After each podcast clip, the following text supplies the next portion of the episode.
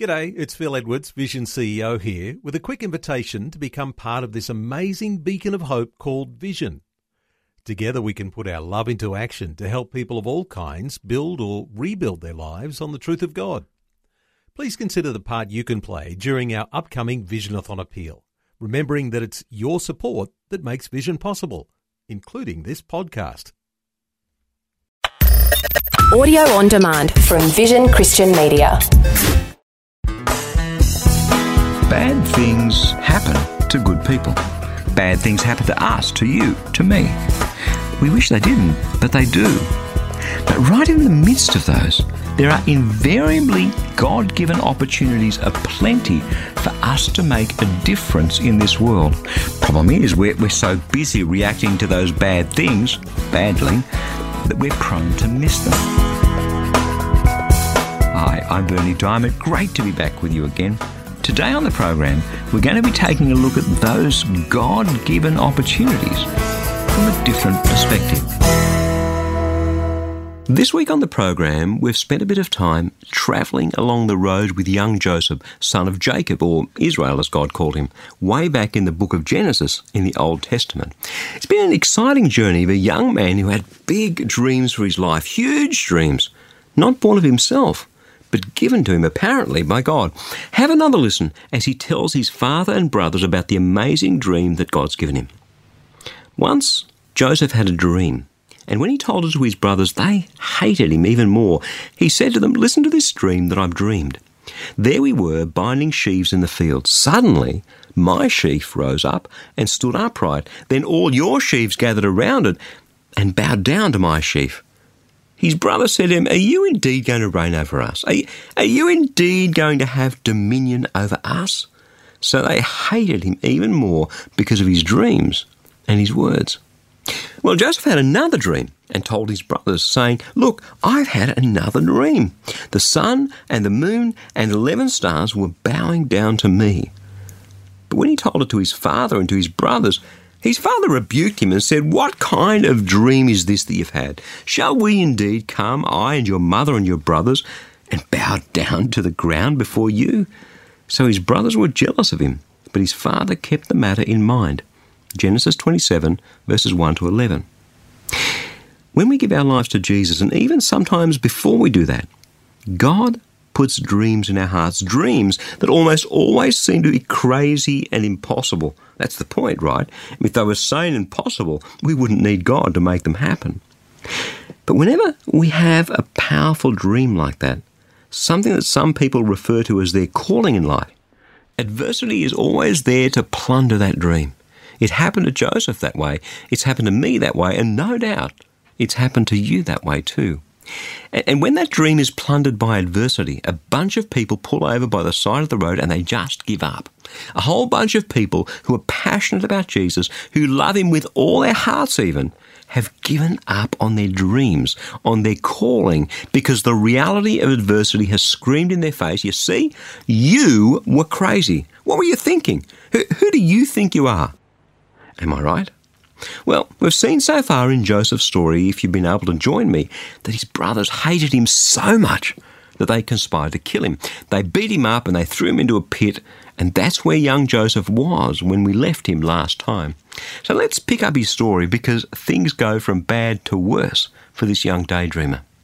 So when Joseph came to his brothers, they stripped him of his robe, the long robe with sleeves that he wore, and they took him and they threw him into a pit. The pit was empty and there was no water in it. Then they sat down to eat, and looking up, they saw a caravan of Ishmaelites coming from Gilead with their camels, carrying gum, balm, and resin on their way to carry it down to Egypt. Then Judah said to his brothers, What profit is it if we kill our brother and conceal his blood? Come, let us sell him to the Ishmaelites and not lay our hands on him, for he's our brother, our own flesh. His brothers agreed. When some Midianite traders passed by, they drew Joseph up, lifting him up out of the pit, and sold him to the Ishmaelites for twenty pieces of silver. And they took Joseph to Egypt. When Reuben returned to the pit and saw that Joseph wasn't in the pit, he tore at his clothes. He returned to his brothers and said, The boy's gone! And I, where can I turn? Then they took Joseph's robe, slaughtered a goat, and dipped the robe in the blood. They had the long robe with sleeves taken to their father, and they said, This we have found. See now whether it is your son's robe or not. He recognized it and said, It's my son's robe. A wild animal has devoured him. Joseph is without doubt torn into pieces. Then Jacob tore at his garments and, and put sackcloth on his loins and mourned for his son for many days. All his sons and all his daughters sought to comfort him, but he refused to be comforted and said, No, I shall go down to Sheol to my son in mourning. Thus his father bewailed him. Meanwhile, the Midianites had sold him in Egypt to Potiphar, one of Pharaoh's officials, the captain of the guard. Genesis 27, verses 23 to 36. I, I want you for a moment to put yourself in Joseph's shoes. The story here is told much more from the perspective of his brothers and his father. But get into Joseph's sandals for a minute and ask yourself, how does he feel in that pit? How does he feel when he's hauled out, probably with hands tied, and sold by his brothers, by his own flesh and blood, to slave traders? How does he feel on that journey down to Egypt, walking in chains with the other slave? How does he feel when he stood up in that marketplace, sold to an Egyptian official, this, this young Israelite, this young man who was his father's favourite, this young man who'd lived in freedom and had had those dreams of greatness? Difficult to imagine, isn't it, that things could ever get any lower for young Joseph. Robbed of his freedom, robbed of his life, robbed of his future, robbed of his dreams.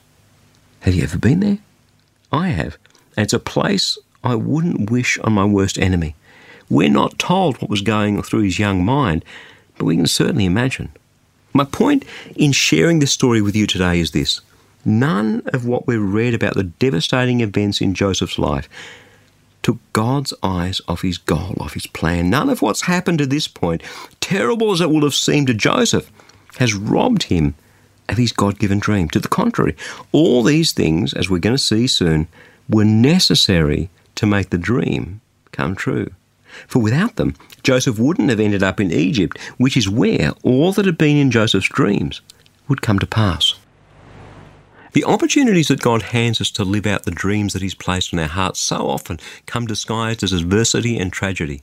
That's what this story is telling me. This story not just about Joseph, but about how God brings His plans and purposes for Joseph's life to come to pass. It's, it's easy for you and me to sit here and say, sure, that's, that's fine for Joseph. But that's not how it's going to happen to me in my life because me, I got a plan for my life. And guess what? I'm going to make it happen differently. I'm not going to travel through that sort of devastation. I'm, I'm going to go from dream to fulfillment in a few weeks on easy street without any pain or diversions. I, I'm going to. Oh, really? Let me say it again. It's as true for you and me as it was for Joseph the opportunities that God hands us to live the dreams that He places in our hearts so often come disguised as adversity and tragedy. Do you get it? Are you listening to God's word for you today? Are you letting it sink into your heart, huh? I know that it's a bitter pill to swallow, but just think about the powerful encouragement that this truth is of the millions of people listening to this program around the world today. A bundle of you are traveling through adversity right now. Or perhaps you're not traveling through adversity right now, and the dreams that you had in your heart, the things that you thought God was calling you to, seem over, dead, buried. But I have good news for you today. God hasn't given up on you. His dreams for you are alive and well. He's taking you on a journey. You might have chosen the journey for yourself, but His plans for your life will not, will not be defeated. Your King reigns, and nothing in this universe will stop him from finishing what he started. Nothing. That's good news, don't you think?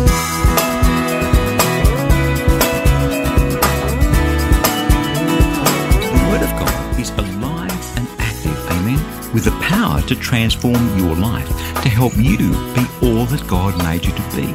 And that's what the Fresh Daily Devotional is all about. It's completely free, and I'd love to send it to you. Each day, you'll receive a life changing scripture together with some words of inspiration, hope, and encouragement from me delivered right to your inbox where you can choose to read, listen, or watch the daily video. It's completely up to you. Remember, God's Word is the power to change, and it's fresh for you each day.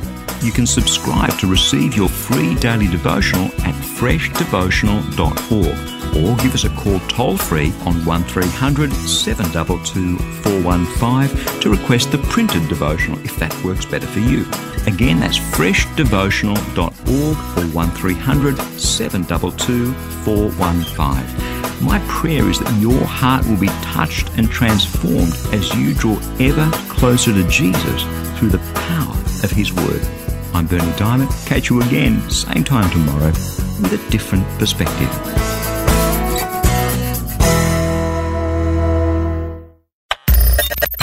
For taking time to listen to this audio on demand from Vision Christian Media. To find out more about us, go to vision.org.au.